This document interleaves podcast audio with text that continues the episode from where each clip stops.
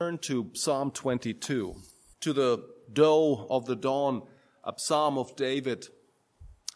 Do you know how it is when um, you prepare to watch a sunrise? How many of you have ever done this, after all? Yes, you may, um, you may sit on the top of a mountain, or the beach works too quite well because there's no obstruction. And in clear weather, you sit there in the dark and you may be a little cold because it's very early in the morning. But you know, it is never, never your eyes that see the first ray of the sun.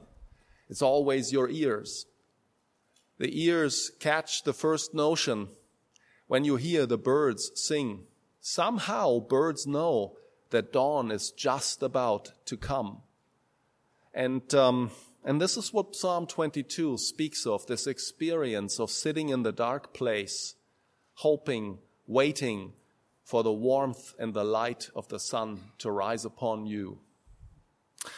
To the doe of the dawn, a psalm of David. My God, my God, why have you forsaken me? Why are you so far from saving me from the words of my groaning? Oh my God, I cry by day, but you do not answer, and by night, but I find no rest. Yet you are holy, enthroned on the praises of Israel. In you our fathers trusted. They trusted and you delivered them. To you they cried and were rescued. In you they trusted and were not put to shame.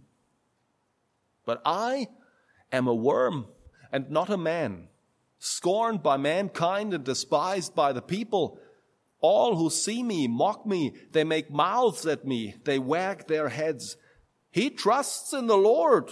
Let him deliver him. Let him rescue him, for he delights in him. Yet you are he who took me from the womb. You made me trust you at my mother's breasts. On you was I cast from my birth, and from my mother's womb you have been my God. Be not far from me, for trouble is near, and there is none to help. Many bulls encompass me, strong bulls of Bashan surround me. They open wide their mouths at me like a ravening and roaring lion. I am poured out like water, and all my bones are out of joint. My heart is like wax, it is melted within my breast. My strength dried up like a potsherd, and my tongue sticks to my jaws. You lay me in the dust of death. For dogs encompass me. A company of evildoers encircles me. They have pierced my hands and feet. I can count all my bones. They stare and gloat over me. They divide my garments among them, and for my clothing they cast lots. But you, O Lord, do not be far off. O you, my help, come quickly to my aid. Deliver my soul from the sword, my precious life from the power of the dog. Save me from the mouth of the lion. You have rescued me from the horns of the wild oxen. And I will tell of your name to my brothers. In the midst of the congregation, I will praise you. You who fear the Lord, praise him. All you offspring of Jacob, glorify him and stand in awe of him, all you offspring of Israel. For he has not despised or abhorred the affliction of the afflicted, and he has not hidden his face from him, but has heard when he cried to him. From you comes my praise in the great congregation. My vows I will perform before those who fear him. The afflicted shall eat and be satisfied. Those who seek him shall praise the Lord. May your hearts live forever. All the ends of the earth shall remember and turn to the Lord, and all the families of the nations shall worship before you. For kingship belongs to the Lord, and he rules over the nations. All the prosperous of the earth eat and worship. Before him shall bow all who go down to the dust, even the one who could not keep himself alive. Posterity shall serve him. It shall be told of the Lord to the coming generation. They shall come and proclaim his righteousness to a people yet unborn, that he has done it. Nothing in Christian worship is more basic than the idea that God is present. Every Sunday we speak of God's presence in Jesus Christ. The covenantal formula, God with us. Emmanuel, the very name that Isaiah 7:14 assigned to the Messiah, to Jesus born of a virgin. Exodus 33 verse 14 promises to Israel, my presence will go with you and I will give you rest. And we use the common greeting, God be with you, God be with you, God be with you, and hardly ever think about it. No man or woman can live without God's presence. If there is anything good in this world, it is on account of God being present. Evil is the absence of God. But can you imagine inhabiting a space and a time where all there is is evil? Evil in every possible sense of the word, and God is absolutely, positively absent. Well, here in verses 1 and 2 is the overture of Psalm 22, stating the theme, the theme of the absence of God. What if God is absent? What if he doesn't come? What if he doesn't show up? What if he has turned his face against me? What if? My God, my God, why have you forsaken me? Why are you so far from saving me? I cry by day and night, but you do not answer. So there are two things that you see here in these two verses that state the theme of the absence of God. There is first the distance or the absence proper. And then there is this element of time, day and night. There is space and time filled with a void of God's absence. It's an oxymoron. I understand. It's, it's, it's a walking contradiction that a space is void and filled with the absence of God. Because in a world that God has made, God is supposed to be present. It's unthinkable. That is how much the absence of God should shake you and cause you to be afraid. Now the people knew David as a man of God. They knew that David proclaimed God. And they knew that David served God. How do you tell your people that the God whom you love and that you professed has forsaken you? How do you do this? But this David does. And right then and there, as he does this, he finds God. That is to say, he begins the process through which he finds God present again. For the first half of the psalm, verses 1 through 21, speaks of God's absence. First, in God's absence proper, where God says, or David says, where are you? Why are you not here? Why have you forsaken me? And then he expands on this theme because where God is absent, there are other forces that rush in. There is the presence of evil. That is also part of this concept of the absence of God. So this is verses 1 through 21, the first half of the psalm. But the second half of the psalm is a reversal and it is a mirror reversal. Speaking of God's presence, fly over the psalm. Fly with me. And you'll see the reversal that is a mirror reversal. It takes four steps. One, David in God's absence or David living in the absence of God. Two, David in the presence of bestial enemies. Three, David in the presence of like-minded brothers and sisters. So this is the first step of reversal, a mirror of the presence of bestial enemies. Now it's the presence of brothers and sisters who worship God. And finally, the last step in this mirror reversal is David in the presence of God, in his temple, and not only David, but nations are flocking to God's presence. And, and so Psalm 22 moves from the absence to the presence of God. From a single man inhabiting a space and time void of God to a multitude filling God's temple, coming to God from distant places, distant spaces, and from distant times, future times, people who aren't even born, they are seen coming. And somehow,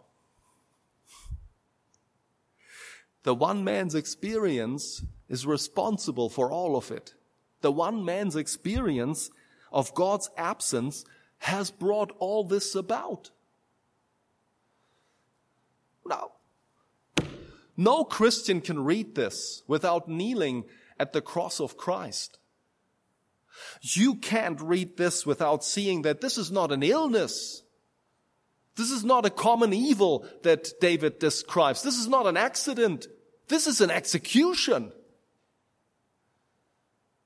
And because the scope of this psalm is so far beyond any incident that you can cite from David's life, think only of this worldwide, uh, worldwide ingathering of, of the Gentiles before the throne of God. You must, you have no other choice, but you must recall Peter's words from Acts chapter 2, who said, ah, being a prophet, a prophet no less than a prophet. That's what David was. Among other things, he was a prophet. He saw things that other people had no access to. He saw this. And it is based on his own experience, no question about it, but there is far more to it. There's a fuller meaning, a fuller sense, and even David himself could see this.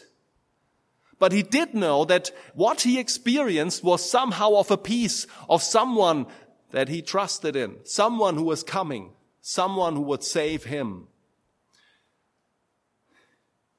David, being a prophet, foresaw and spoke of the Christ. That's what Acts 2 says. Yeah, look at verse 16. When did David ever have his hands and feet pierced? Look at verse 18. Whoever divided his garments by casting lots? These details, they lead you straight to the crucifixion of the righteous one, as does the theme of the psalm in the initial words, My God, my God, why? Why have you forsaken me? Words that Jesus owned while hanging on the cross. So I draw three Christ-centered lessons from Psalm 22 verse 1. Psalm 22 and not just from the first verse. The first lesson is the absence of God, uh, something that we need to take account of. Number two, the turning point. And number three, the theologic. The theologic. David is living in the relative absence of God. He's living in a space and time, at least that's how he feels void of God. So I ask you, what is this like? Now, there are those of you here tonight who know exactly what David is speaking of when he says, Why have you forsaken me? Where are you? Why are you so far? Why are you so distant? Why do you not hear when I cry? There are those of you who know exactly what David is talking about.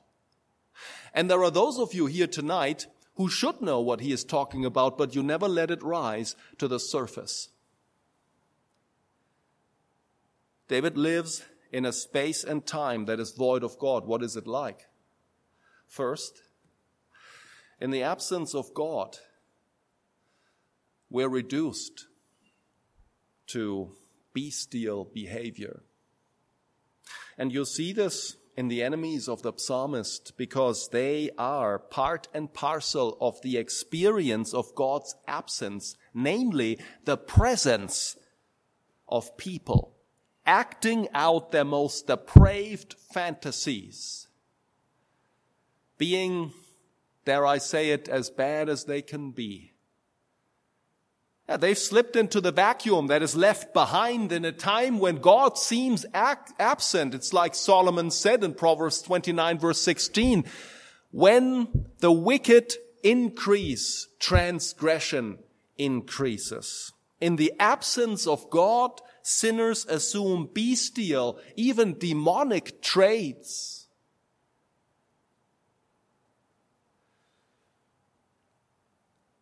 Oxen, lions, dogs, dogs, lions, oxen. These are the metaphors in the order in which they appear in the psalm, in acrostic order, sketching David's foes in verses 12 through 21 hideous bestial features, hideous bestial properties. And such properties are also assigned to Satan and to demonic spirits in the Bible. Satan, of course, as Peter says, is like a roaring lion, walking about seeking whom he may devour. Satan is cast as a red dragon, hovering over a woman who gives birth to a man child having only one intent, and that is to devour the child as soon as it is born. You can hardly watch if you think in straight lines, as we learned this morning. But there, this little man child is caught up to the throne of God and rules the nations with a rod of iron. And the satanic beasts of Revelation 13, they have horns like oxen plenty of horns representing the power of darkness. When God is silent, when God is absent, don't expect any mercy from human beings, no more than from raging beasts or even of devils. Isn't this what you see beneath the cross of Jesus? A snapshot of us at our worst, mocking, laughing, gloating, cursing, and rejoicing in evil. Very much like demons. Soon Ok Lee wrote a book entitled Let Me Be Your Voice. And in this book, he, she speaks about her six years in a North Korean labor camp she describes how utter despair and confusion reached for her like a black claw from behind, inescapable. But her recollections of those six years are most shocking when she speaks of the sheer brutality of the officers. Now, this is truly vexatious and exasperating to read.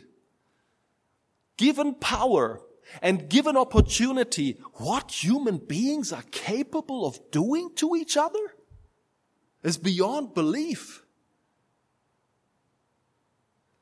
And they do this with relish.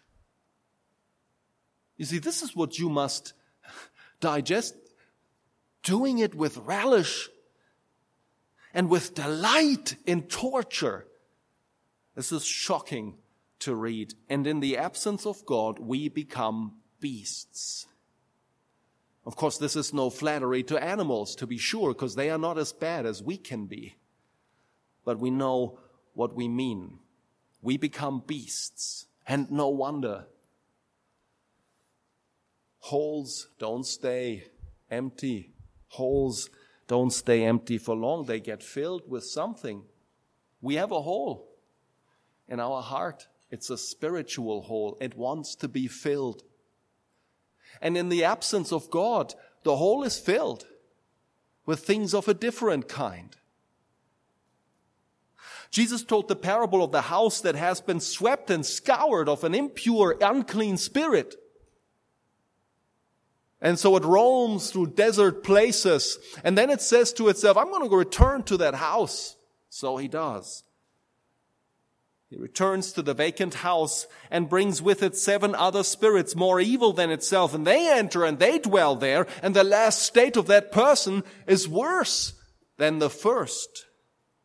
Jesus, when he spoke these words, was vis-a-vis, face to face with people who were full of religion, but not with the Holy Spirit.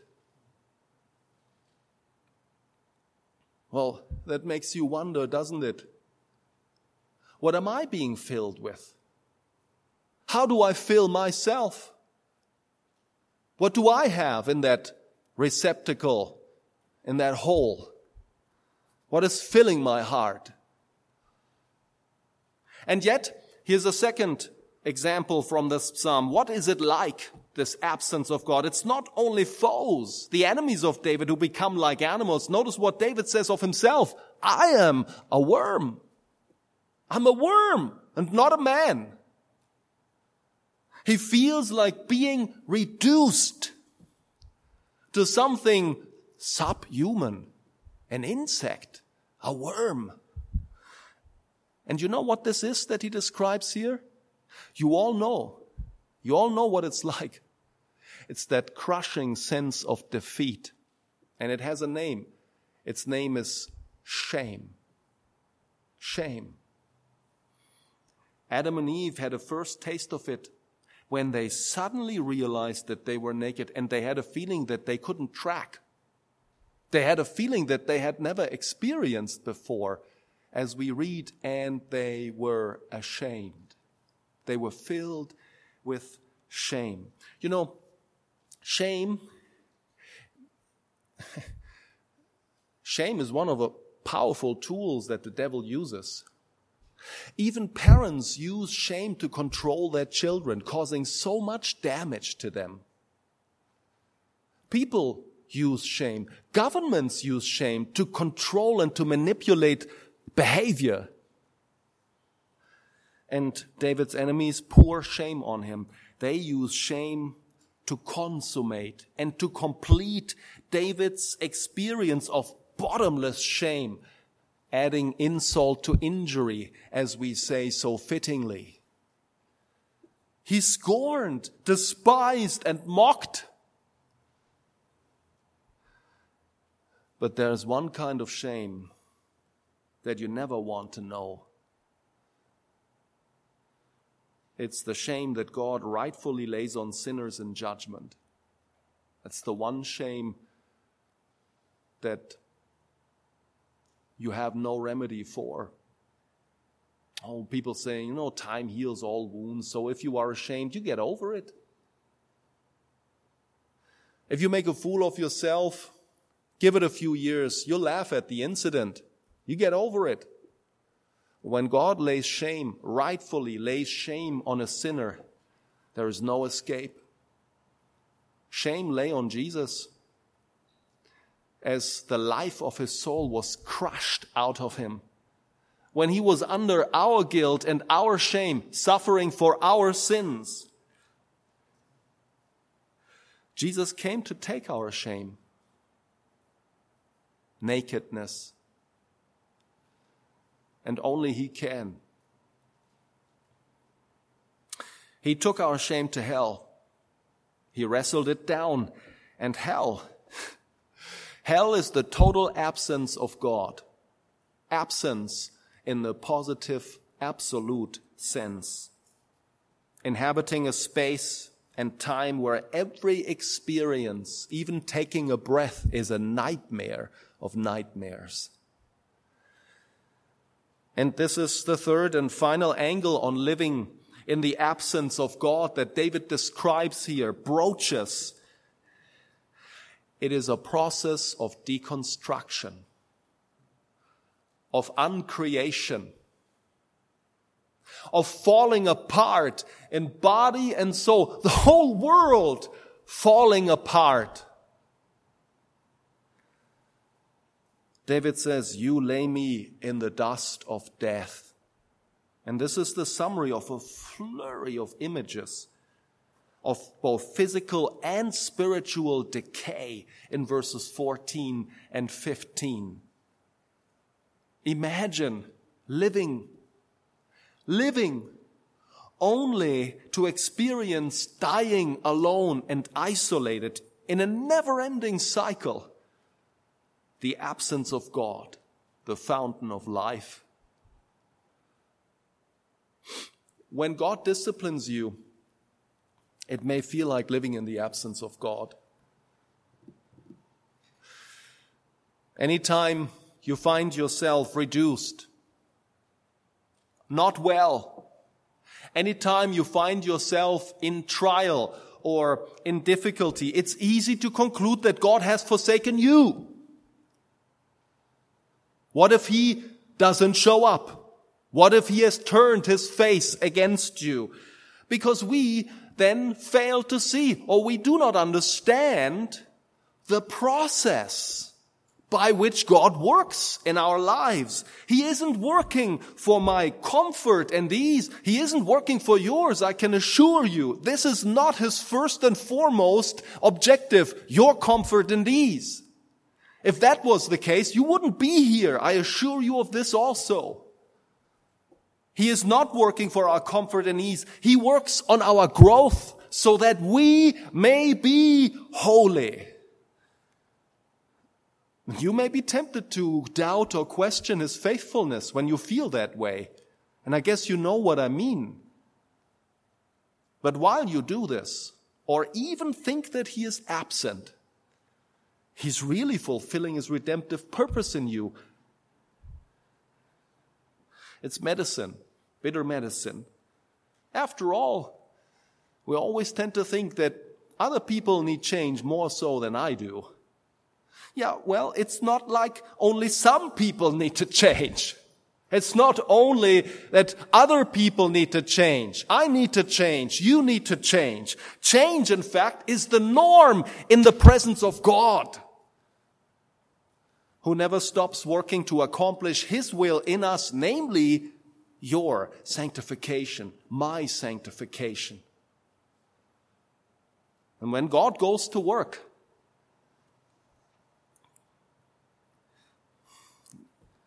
He will also use discipline. Change is the norm. But this means that you're not alone. This means that this is not the end. This means that this is only one step and a step that isn't wasted. It's a step in the right direction. Faith will teach us you that. It's like Oscar Wilde said. Oscar Wilde, surely not a Christian, but of all people, he said, in the end, all things will be well. And if they aren't, it's not the end, not yet. And so, we move on to the turning point of the ordeal that David finds himself in. Verse 21. You have rescued me from the horns of the wild oxen. Now this statement is like a hinge. The psalm hinges. It, it turns on this hinge. You have rescued me. And to understand to see the surge of confidence, you need to see it in context. David arrives at this turning point only, and I say this with purpose, only after a series of deep theological reflections and questions and answers in the first half of the psalm. So this first half is marked by a throbbing alternation of me sections and you sections. In the former, in the me sections, David speaks of his experience. Hence we call these me sections. He's telling you, this is what happens to me. If anyone cares to listen, this is what happens to me. There are three me sections of increasing length. Verses one and two with the initial cry and the theme of the psalm then verses 6 through 8, and finally the longest of them, 12 through 18. The you sections, on the other hand, are reflections on God, His nature, and His history with His people, and they have increasing urgency. The three U sections of this psalm are 3 through 5, 3, 9 through 11, another 3, and then 19 through 21, another three. So me and you sections alternate. The U sections are as follows. The first U section is 3 through 5. and it recalls how the fathers, they used to call on God. And they trusted God. And they were not put to shame. David has the record of those stories. He knows those stories very well. And he knows that the fathers cried to God and he listened. They were not put to shame. They went through a lot of hardship. They had every reason to doubt God, but God always came through. And how could it be any other way? God had given the fathers the promise to be their God. So he was. The second you section builds on the first in a logical way. Because now David applies the experience of the fathers that he has from the scriptures that he possessed to his own experience in life. This is verses 9 through 11. And it shows David reflecting on his own past experience with God that he's been present. From the day that David was born, God was his God. He knows it. He knew it and he still knows it. David had trusted in God like the fathers and he found God to be faithful in the past. So he can say, so far, everything lines up with what God has told me in the Word. There is nothing out of order. Everything is just as it was and ever has been. And then the third you section, 19 through 21, is the most intense, and it ends with this word, You have rescued me. You see now, all has been building up to this moment, to this plateau that David finally reaches after a series of theological reflections, biblical theological reflections, and then personal theological reflections where he applies the biblical testimony to his own life. And he sees that well, then everything does line up. All has been building up to this moment. If God rescued the fathers and if God has been faithful to me, then how can he now abandon me to Sheol? Impossible. I will not accept this. He has rescued me. He heard me when I cried to him. And when God hears, rescue is already underway. So David is helpless, living in the absence of God, but he has one thing that others do not have. He has a God-centered identity. David consciously places himself in the story of the fathers who trusted God, and then he transfers this to his own life in which God never let him down. So that he is living in the absence of God, but with the unchanging identity of a child of God. Or each of us lives out of some identity. If you forget your gospel identity in Christ, you will replace it with something else. That hole wants to be filled too. If who you are in Christ doesn't shape your thinking of yourself and the circumstances that you face, you live out of another identity. All that remains is to find out what that identity rests on, or what it is. And David does the right thing. This is the path to follow, brothers and sisters. He does the right thing. It's almost like a reflex, but it is also deliberate. He's running a search. And then he aligns his thoughts and feelings with what he found to be true. You know, we often go over past decisions that we made. And we wonder, did I make the right decision? Yet at the time when you made the decision, you knew that this is the, this is the thing I need to do. This is the right decision. And when you go over these decisions and you reminisce and you begin to doubt, you fail to see that if you really did the right thing for the right reason, then it will stand. What you did and said back then still stands today. You don't need to worry what people make of it or what they think of it. What was right back then is still right today. And in a sense, that's what you see David doing.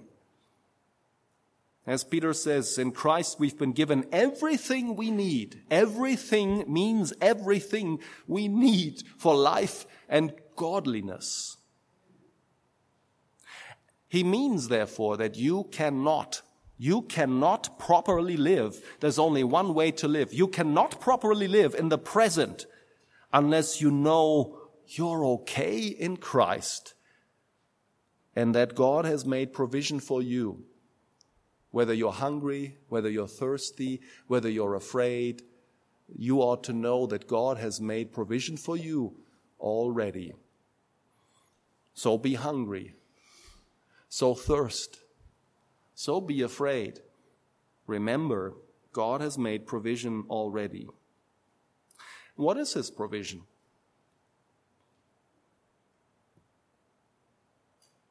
His provision is Christ Himself. He has given us Himself. So we have what we need in any situation. It's like Paul says in Galatians 2:20, I no longer live. I'm finished. But Christ lives in me.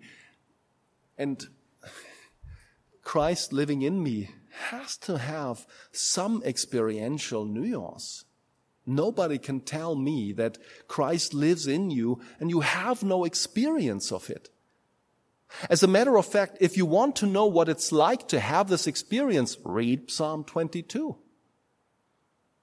Because David is not only a prophet speaking through the Spirit of Christ, David also, by the Spirit of Christ, places himself in God by faith. And without it, without doing what David does here, you have only one choice. You live anxiously. You can admit this or you can bury it. You can ignore it, but you will live anxiously. Anxiously avoiding hard things, avoiding difficult things, being easily overwhelmed, being easily discouraged, afraid, a clear sense of identity and divine provision gives you hope to face the struggles that are coming, trials that are coming.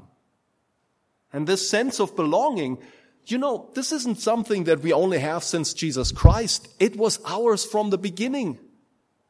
The sense of provision that God provides for us. It was there from the beginning. We are made in God's image. What do you think this means? And now you know why people place their identity in their jobs or in their performances. Or in a negative sense, that plenty of people define their identity from a traumatic experience that holds them. That's what fills the hole. That is, you know, divorce, depression, sickness, pain. They allow themselves to be governed by these things. They've lost their identity rooted in God as their father, but now you can have it back. You can have it restored in Christ. Well, that brings me to my last point, the theologic.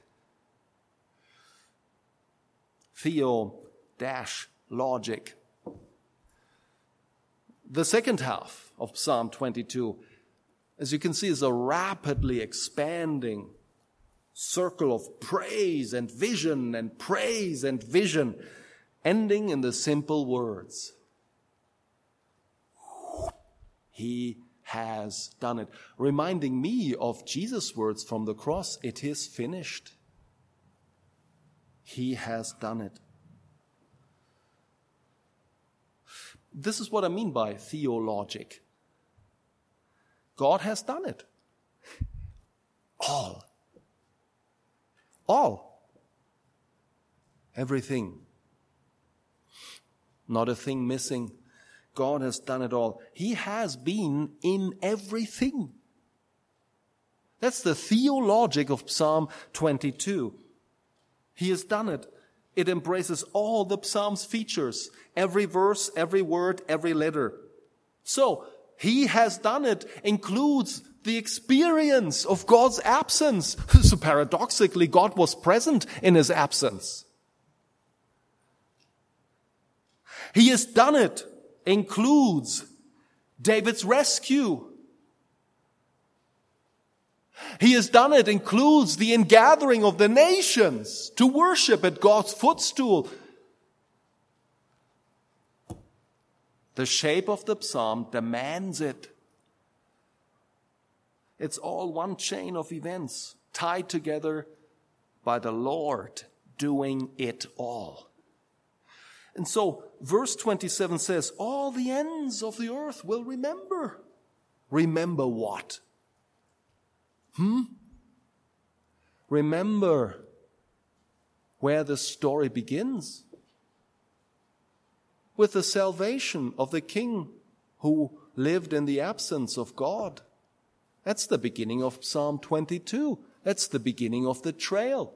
That's what they remember. And it's worthwhile remembering because he has told us about it. Notice how it says here, I will tell of your name to my brothers and sisters. That's verse 22.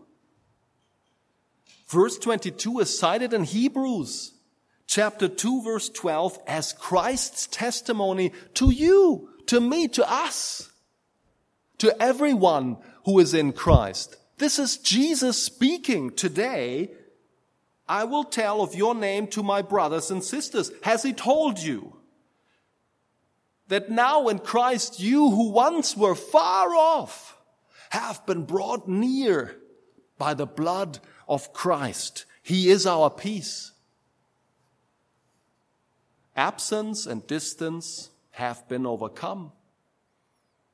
The God who forsook Jesus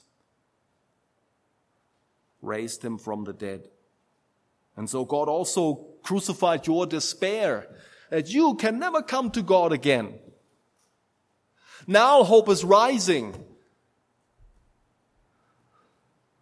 I can say the same thing. You can say the same thing. We can say the same thing together. He has done it.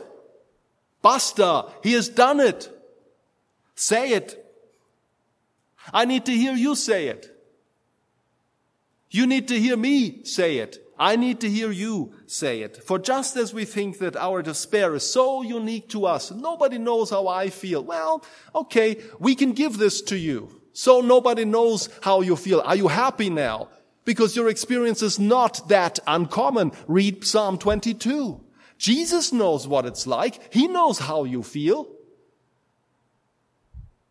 We think that our despair and our pain is so unique to us, nobody knows what I feel like.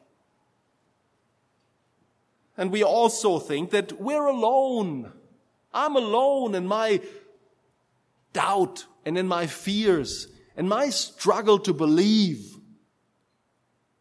But then to hear the testimony of a brother and sister, as we heard today, as the, the Woods gave their testimony before the session, is so refreshing and so encouraging. As we said earlier today, if you sit in the dark waiting for the sun to rise, it's not your eyes that catch the first ray of the sun, it's your ears hearing birds singing. That's how you know that the sun will rise. Birds know. You ought to know. I ought to know. We know. So follow Jesus' example. Encourage one another with his theologic he has done it. Let's pray. Thank you, Father. You've done it, and I will say no more. I rejoice in you. I praise you with my brothers and sisters. Amen.